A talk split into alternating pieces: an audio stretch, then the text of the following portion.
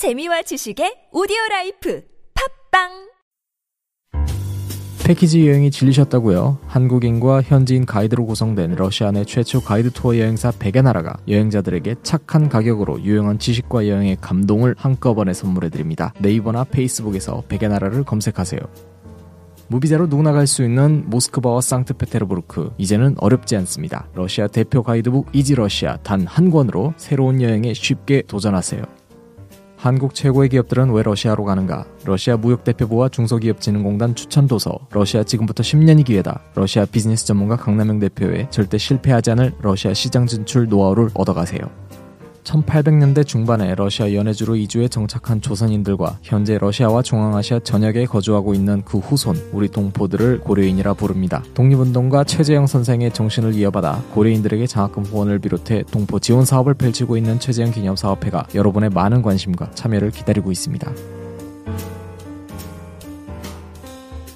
안녕하세요. 유희찬입니다.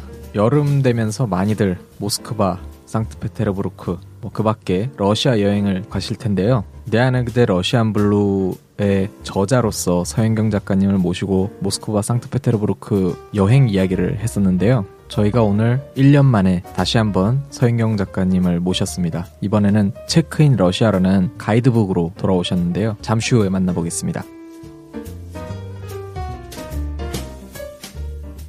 고정 패널 소개하겠습니다. 네, 안녕하십니까. 아, 우리 보드카 먹은 불곰 팟캐스트 메인 투자자 박경원입니다. 반갑습니다. 네, 안녕하세요. 언제나처럼 러시아 최고의 강사 모스트입니다. 반갑습니다. 네, 그리고 오늘의 게스트 서현경 작가님 소개하겠습니다. 네, 안녕하세요. 1년 만에 다시 인사드립니다. 서현경입니다. 반갑습니다. 아, 여전히 아름다우십니다. 예? 작년에 내 안에 그대 러시안 블루라는 책으로 나오셨다가 1년 만에 또 다른 가이드북이 나왔습니다. 작년 같은 경우는 이제 에세이였으면은 정말 가이드북이 제가 알기로는 작업도 그렇고 네. 에세이 쓰는 것과는 비교할 수 없을 만큼 작업이 힘들다고 알고 있는데 네, 제가 작년에 나왔을 때 이제 말미에 여행을 또 간다고 얘기하고 갔잖아요. 그때 책을 계획하고 여행을 가긴 했는데 계획하고 취재하고 집필하는데 1년이 넘게 걸린 거예요. 그래가지고 사실 그 뭐 많은 가이드북이 있지만 러시아 가이드북은 거의 없고 제가 러시아 여행을 다녀보니 좀 도움이 되고 싶어서 준비하게 됐는데 아유 그 과정은 정말 쉽진 않더라고요. 네. 에세이는 이제 제가 경험하고 제가 느낀 제 생각을 쓰면 되는데 가이드북은 이제 정확하게 써야 되고 조사를 많이 해야 되니까 그 취재 과정이 정말 오래 걸렸거든요. 그리고 제가 직접 또 다 해봐야 되는 것들이기 때문에 그런 점들이 좀 힘들었죠. 또 다 써놓고도 다시 확인하고 정확한 정보를 전달을 해야 할 의무가 있다 보니까 네. 관심 없는 분야까지 조사를 해야 되고 네. 또 여행 경비나 이런 것들도 네. 전혀 안 나오는 걸로 알고 있어요. 그럼요. 네. 좋지 않으면 할 수 없는 일인 것 같아요. 그래서 이게 여행 가이드북 이런 것들은 돈 벌기보다는 정말 좋아서 써야 된다고 하시더라고요. 네, 많이 팔리면 돈도 번대요. 잘 많이 팔려야죠. 네. 맞습니다. 가이드북을 집필하시면서 가족에게는 많이 신경을 못 쓰셨을 것 같아요. 워낙에 바쁜 음. 일이니까요. 가족의 네. 불평 불만이라든가 아쉬웠던 점은 없었습니까? 불평 불만은 뭐 다행히도 별로 없었는데 제가 주로 겨울에 이거를 거의 집중해서 많이 썼거든요. 근데 그때가 아이가 방학이었어요. 겨울 방학. 거의 진짜 아이 밥 차려주는 거 말고는 같이 뭘 해보지 못했을 정도로 다 끝나니까 2월 말에 끝났거든요. 다 끝나고 아 이제 끝났다 했더니 계약하더라고요. 그럼 책 말미에 special thanks to로 어떻게 아이 이름을 좀 넣어줘야 되는 거 아닙니까? 본인만 알겠지만 우리 아이 사진이 들어있거든요. 아하. 네. 근데 본인만 알아볼 수 있어요. 네. 만족하고 있습니다. 아, 네. 다행이네요. 책의 제목이 이제 체크인 러시아잖아요. 이 제목을 짓게 된 특별한 계기가 있으신가요? 네, 일단 러시아에 체크인 하시라는 의미로 지었고요.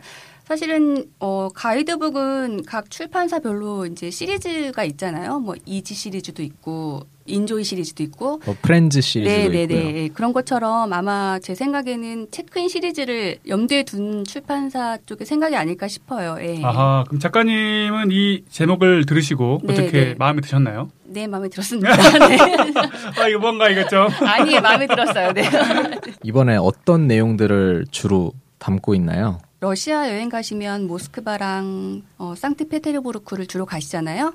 네, 그 거기에 더해서 이제 황금골이라고 모스크바 북쪽에 있는 그 고대 도시들을 거기도 담아 보았거든요. 이제 기존에는 뭐 많이 유명한 도시 수주달이나 어, 세르게프 파사드 같은 경우는 많이 알려져 있는데 황금고리 도시가 한 10개 정도가 되는데 그 도시들을 제가 아마 처음일 것 같아요. 가이드북에 나온 거는 그 10개 도시들 제가 다 가보고 소개를 해봤습니다.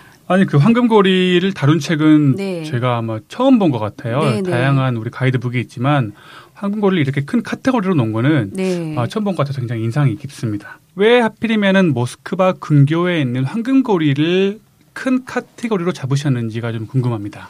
네, 그 모스크바랑 상트페테르부르크도 사실 가까운 거리는 아니죠. 기차로도 한 7시간 정도 걸리고 우리나라 서울에서 부산보다 더 먼 거리잖아요. 러시아를 잘 아시는 분들이라면은 황금고리가 이렇게 낯선 곳은 아니거든요. 근데 모스크바랑 상트페테르부르크가 러시아의 전부라고 알고 계신 분들에게 러시아의 좀 다른 모습, 역사가 담긴 러시아의 모습도 있다라는 걸 좀 소개드리고 싶었어요. 예. 음, 사실 여기 황금고리에 있는 도시들은 전부 다 고대 도시들이잖아요. 그래서 네. 왠지 고대 로마에 가서 폐허 유적지를 볼때 네. 가이드의 도움이 없으면 아무것도 이해 못하는 것처럼 황금고리를 갔을 때 이런 가이드북의 도움이 되게 절실할 것 같아요. 그 독자들이 생각을 하기에. 네, 제가 직접 가봤을 때도 모스크바는 대도시니까 정비가 잘 되어 있지만 황금고리는 좀 도시에서 멀어질수록 시골이기도 하고 낙후된 면이 없지 않아 있기 때문에 그 문화재나 이런 것들이 그냥 길거리에 있어요. 그래서 모르고 보면은 이게 뭔가 싶을 정도로 그래서 잘 알고 봐야지 이게 사실 천년이 넘은 성당이고 막 이런데 모르고 그냥 지나갈 수도 있는 것들이 되게 많더라고요. 그래서 황금고리를 가신다면 좀 도움이 되지 않을까 제가 초등학교 때 이 황금고리 도시들을 갔던 기억이 있거든요. 경주처럼. 네, 네, 그렇죠. 국사 가는 것처럼. 그렇죠.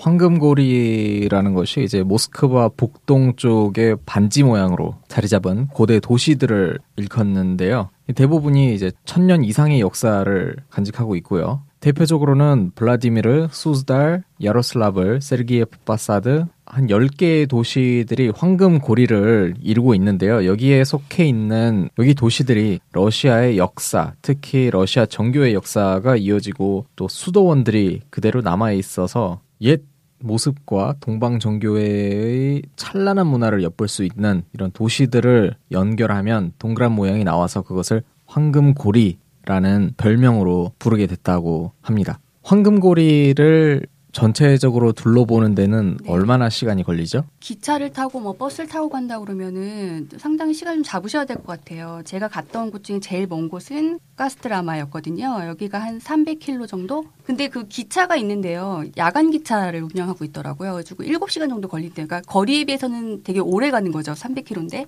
그래서 여기서부터 둘러보려면 일주일 정도는 잡아야 되지 않을까 싶고요. 근데 시간이 없다면 좀 골라서 갈 수도 있을 것 같아요. 근데 많이들은 수주달이나 어, 세르기 파 사드 같은 경우는 뭐 당일치기나 1박 2일로 많이 다녀오시잖아요. 근데 그 이외에는 조금 더 시간을 잡으셔야 될 것 같아요. 네.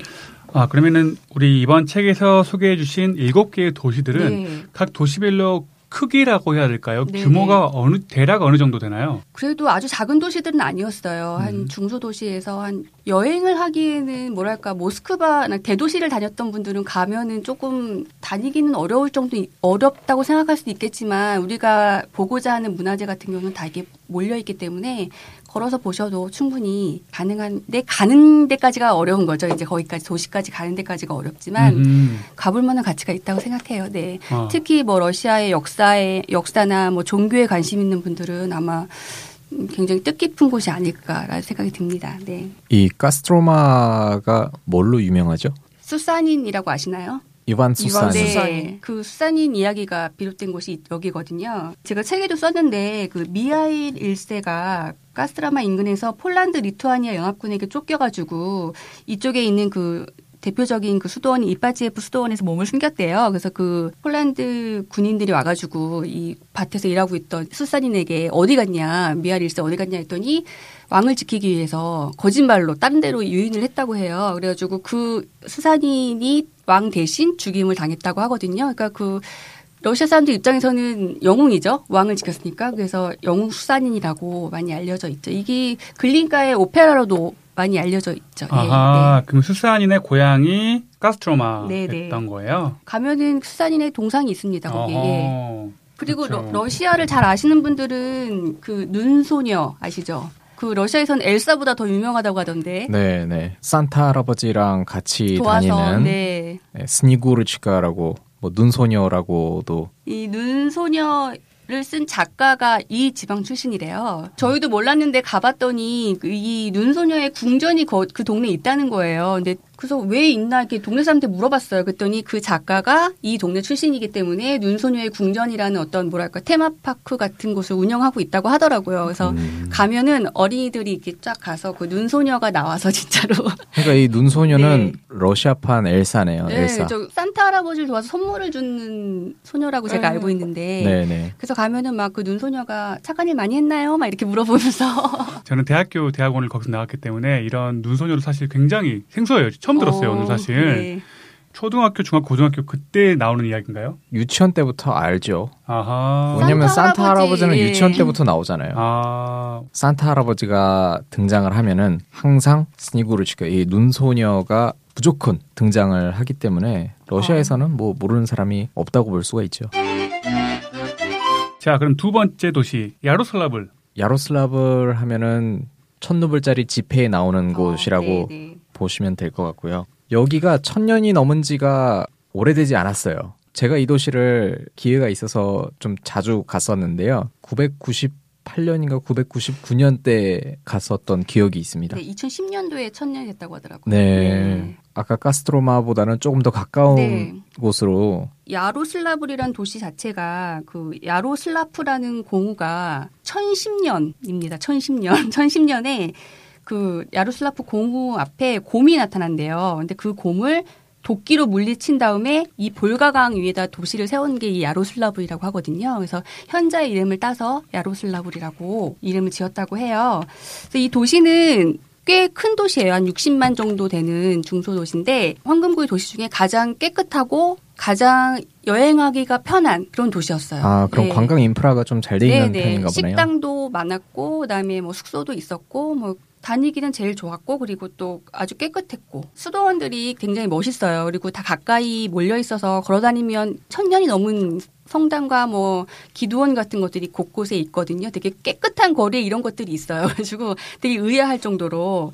그래서 제가 갔던 데 중에 제일 인상 깊었던 곳은 이제 선지자 일리아 성당이라고 그 시청사 앞에 바로 있거든요. 그래가지고 보면은 다른 우리가 흔하게 봤던 정규의 성당하고는 조금 다르게 좀 우아하죠 모- 모습이. 제가 만약에 여행을 간다고 추천한다면 여기를 추천하고 싶을 정도로 아주 좋았어요. 네. 어허, 보니까는 말씀하신 대로 백색의 외관에 네. 양파 모양의 지붕은 녹색으로 이루어졌고요. 그 외 십자가가 황금색인데 네네. 굉장히 아름다워 보입니다. 네네. 세 번째 도시가 이제 라스토프 벨리키인데 이 도시에선 이제 어떤 게 유명한가요? 정말 아름다운 모습이 되게 특징적이에요. 보시면 책에 사진이 있는데 그 사원의 지붕이 무채색이에요. 회색이고 검은색이고 그래서 굉장히 신비한 느낌이 들더라고요. 그래서 여기를 보니까 제가 갔을 때에도 여기 정교회 성직자분들이 견학을 많이 오시더라고요. 라스토프 벨리키가 황금고리 도시 중에서는 가장 오래된 도시라고. 네, 기록에는 862년도에 이미 도시가 형성되었다고 하는데 전쟁의 상흔이 없어서 이게 많이 보관이 잘 된 것 같네요. 보니까 우리나라는 워낙에 전쟁을 많이 해가지고 음. 다 부사지고 그리고 이 라스토 벨리키가 보니까 꿀맥주가 유명하네요. 꿀맥주는 한 번도 먹어보지 못했는데 그래요? 드셔보셨어요? 네.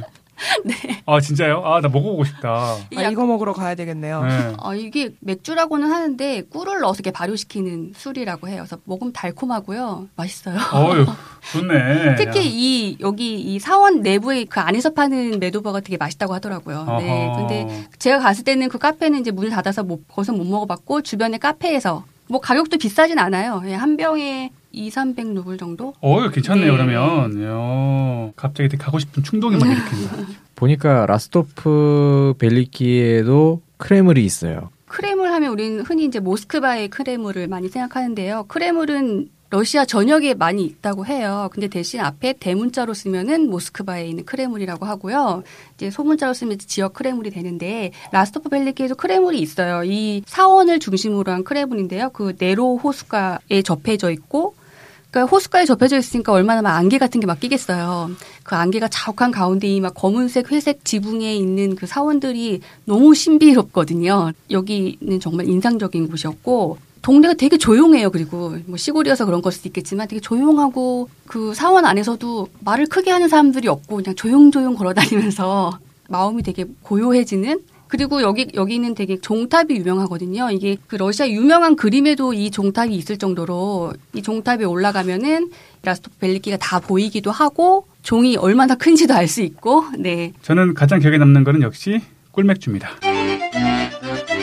페레슬라블 잘레스키 네. 어떤 도시인가요? 여기는 모스크바랑 좀 가깝죠. 140km 정도 한- 된다고 하니까 여기도 당일치기로 많이들 가시는 곳이라고 해요. 우리가 잘 알고 있는 유리 돌고루키가 세운 도시라고 하네요. 여기도 되게 고즈넉한 도시로 많이 알려져 있어요. 여기도 유명한 황금고리 도시 중에 하나라고 할 수 있습니다. 네. 그리고 여기가 알렉산드르 넵스키가 태어난 곳으로 또 네, 알려져 있다고. 맞습니다. 맞습니다. 예프스키가 왜 국민적 영웅이죠? 13세기 이제 몽고 지배 때 러시아를 몽고의 침입으로부터 이제 보호한 그 공적을 인정을 받아서 넵스키란 이름을 이제 받으신 분이 이제 알렉산드르 넵스키 대공이라고 하죠. 그 여기는요 특징이 길을 걸어가면 여러 사원들이 있는데 그냥 모르고 지나가면 그냥 허물어져 가는 뭐 옛날 집인가 옛날 교회인가 뭐 이 정도 생각할 수 있는데 다 알고 보면 막 천년이 넘은 교회고 막 다 이야기와 역사가 담겨 있는 사원들이더라고요. 그래서 여기야말로 좀 알고 봐야 되는 곳들이었어요. 이 사원들은 실제로도 지금 운영이 되고 있는 곳인가요? 글쎄요, 제가 볼 때는 관리를 그렇게 잘 관리가 잘 되고 있는 것 같지는 않았거든요. 상트페테르부르크를 건설한 표트르 1세가 황제로 즉위하기 전에 청소년 시기를 또 여기서 보냈다고 음, 해요. 보트를 만드는 기술이라든가 이런 것들을 여기서 좀 익혀가지고 그때의 흔적들을 담은 박물관이 있어요. 아, 네, 그래서 표트르 대제가 마- 만들었던 배도 한 척인가 남아 있다고. 모스크바와 아마 가장 가까운 곳일 것 같은데요. 세르기예프 바사드 당일치기로도 얼마든지 다녀올 수 있는 곳인데요. 여기가 14세기 때 세르게이 라도니에스키가 수도원을 건설하면서 주변에 마을이 형성이 되고 그래서 세르게이프 바사드라고 불리기 시작했다고 하는데요. 현재 러시아의 역사 종교 보호지구로 지정이 되면서 이게 또 유네스코 세계 문화유산으로도 등재가 돼 있다고 합니다. 제가 제일 처음 가본 황금고리 도시거든요. 그래서 굉장히 놀랐어요. 너무 예뻐서. 네, 이 수도원이 보면은 파란색 지붕에 막 별처럼 금박으로 이렇게 돼 있고 해가지고 처음 본 사람들은 되게 예쁘고 아름답다고 느낄 만큼 되게 멋있더라고요. 네. 음. 러시아 종교계에서도 네. 아주 많이 오는 곳으로 알고 있거든요. 네, 그리고 그 기도를 하려는 그 신자들이 줄을 굉장히 길게 서 있을 정도로 유명한 곳이고 여기 되게 유명한 그림이 있는 곳이죠. 그 성삼위일체 그림이 원래 있던 성당이 이곳에 있거든요. 원본은 띠레치아코프 갤러리에 전시되어 있는데 원래 있던 성당이 여기 있죠. 예. 모스크바에 여행을 가셨는데 황금고리도 가고 싶지만 시간이 없는 분들은 한 하루 정도 반나절 정도 아침 일찍 출발하면 되니까요. 가서 보시고 오셔도 충분한 거리가 되니까요. 가보시면 좋을 것 같아요. 네. 거의 다 유네스코 세계문화유산입니다. 황금고리 도시는 네 기본이 어, 네. 워낙 오래됐으니까 충분히 네. 그럴 것 같아요. 그리고 워낙에 건축물들이 잘 보존되어 있으니까요. 네, 여긴 모스크바와 가까워가지고 다 보존이 잘 돼 있어요. 뭐 세르기 파사드나 브라지미나 뭐 수달 같은 경우는 보존이 잘 돼 있고 관리가 잘 돼 있습니다. 예. 다음 도시가 블라디미르. 아, 블라지미르 특징은 어떤가요? 좀 도시가 좀 커 보이는데요. 블라디미르 우스펜스키 성당이라는 게 여기서 유명한데 기적을 행하는 이콘이라고 불리는 블라디미르의 성모의 출처로 더 유명한 것 같습니다. 그래서 실제로 몽고 타타르의 압제가 심했던 14세기 말에 수차례 몽고 타타르의 침입 때마다 이 블라디미르의 성모를 모신 곳은 피해를 면할 수 있었다라는 이야기가 있네요. 블라지미르하고 수주달하고 같이 묶어서 많이들 1박 2일로 가시거든요. 아. 황금고리를 갈 때. 둘이 서로가 가까이 있는가 보군요. 네, 블라지미르를 거쳐서 수주달에 가서 수달에서 1박을 하고 그렇게 많이들 하더라고요. 전 사실 황금고리 네. 한 번, 하나, 한 번도 안 가봤어요. 그래요? 네. 음. 여름 휴가를 거기로 가보시는 건 어때요? 베트남 다낭으로 갈 거예요. 이 수수달이라는 도시도 블라디미르와 함께 유네스코 세계문화유산에 등록돼 있고요. 관광객들이 제일 많이 네. 찾는 도시라고 네. 해요. 수주달에서도 메도부아가 굉장히 유명하답니다. 아, 진짜요? 네. 갈 이유가 또 늘었군요. 네, 네, 네. 아하. 여름 휴가 거기로 가라니까요. 러시아 사람들도 여기 가면 꼭 사온다고 하니까. 아하. 네. 유명한 볼거리라든가 이런 것들은 꼽자면 뭐가 있을까요? 사실 이 수주달은 자체가 볼거리인 것 같아요. 풍경이 예쁘고 아름다운 곳이어서 이 사원들하고 같이 어울려진 풍경이 굉장히 아름답거든요. 그리고 겨울에 가면 특히 하늘은 파랗고 눈이 와서 하얀 바닥에 파란색 지붕을 한 성당을 보면은 자체로도 그림 사진을 안 찍을 수가 없는 그런 모습이거든요. 목조 건축 야외 박물관이 있어요. 그리고 그때 18세기, 17세기 시대에 그 러시아 사람들이 어떻게 살았는지 알아볼 수 있는 박물관이 있거든요. 재미있더라고요, 여기도요. 네. 아하. 보니까 작가님이 여기 쓰신 말이 딱 맞는 것 같아요. 네. 하늘 아래 열린 박물관. 네, 네. 네, 이 말이 가장 어울리는 도시인 것 같습니다. 어떠세요? 이 황금고리 일곱 개 도시를 다 네. 다녀보셨는데 현지에서 식사는 네. 어떻게 하셨나요? 네, 사실 그 모스크바랑 가까운 곳에는 뭐 인프라가 잘 돼 있어요. 잘 돼 있고 뭐 먹을 곳도 있고 잘 곳도 많이 있지만 모스크바에서 멀어지면 멀어질수록 먹을 곳도 별로 없고 잘 곳도 없는 게 사실입니다. 예, 그래서 갔을 때 그냥 어쩔 수 없이 동네에 있는 카페나 뭐 식당을 갈 수밖에 없는데요. 대신 가격은 굉장히 쌌어요. 뭐 러시아식 음식들. 네. 아하. 대신 우리나라처럼 막 지역마다 맛집이 있고 이걸 꼭 먹어봐야 되고 저걸 꼭 해봐야 되고 그런 것들은 아직은 좀 부족하지 않나 싶어요. 예. 한마디로 이건 블루오션 같은 건데 네. 그들이 좀 발전만 시킨다면 개발만 한다면 충분히 네. 새로운 관광 상품으로 될 수 있을 것 아, 같아요. 제가 애정을 갖고 봤는데 아, 너무 낙후되어 있는 것들이 너무 많아가지고 제가 좀 너무 안타깝더라고요. 그러니까 그 물론 러시아가 너무 넓은 나라이기도 하고 지역마다 자체적으로 하는 거기 때문에 그런 것도 있겠지만 그 길도 비가 오거나 눈이 오면 너무 지척거리고 옛날 그 목조 가옥들도 진짜 사람이 사는 걸까 싶은 집들도 아직도 있고 할 정도로 그렇더라고요. 잘 정돈하면 얼마나 좋을까라는 생각이 들 정도로. 네. 재개발 들어가야 돼, 재개발. 재개발에 들어가야 될 것 같아요. 네. 투어 프로그램이 있는 것 같아요. 그래서 많이들 오더라고요. 그 버스 타고 러시아 사람들도 많이 오고 중국 사람들도 많이 오더라고요. 아, 거기까지. 그래요? 네. 이제는 중국의 손길이 거기까지 뻗쳤나요? 네, 저도 깜짝 놀랐어요. 아, 본인이 차가 있거나 네. 차를 렌트해서 가도 굉장히 좋을 코스일 것 같은데 네, 그게 제일 좋을 것 같아요, 제 생각에도. 음. 근데 저도 공저자가 그 모스크바에 살고 있기 때문에 음흠. 차를 이용해서 이 도시들을 돌았거든요. 그래서 새벽 4시에 출발을 했어요, 모스크바에서 카스트로마까지. 달리는데 모스크바는 조금만 벗어나면은 바로 한적한 도로가 나오잖아요. 네, 그렇죠. 그래서 그 가로수길이 자작나무가 펼쳐져 있는 네, 네. 자작나무가 쫙 펼쳐져 있고 조명은 드문드문 주황색으로 나와 있어서 어디 미로로 빨려 들어가는 게 아닌가 싶을 정도로 안개가 자욱한 길을 막 달려서 갔었는데요. 요즘은 러시아도 그 시골에도 다 그 속도 제한 카메라가 있어요. 오. 네, 있는데 카메라가 있다는 걸 되게 친절하게 알려주거든요. 저기 이만큼 있다. 근데 제한 속도를 알려주지 않더라고요. 네. 그래서 일단 많이 줄입니다. 많이 줄이고 가면서 대체 몇 킬로를 가야 되는 건가.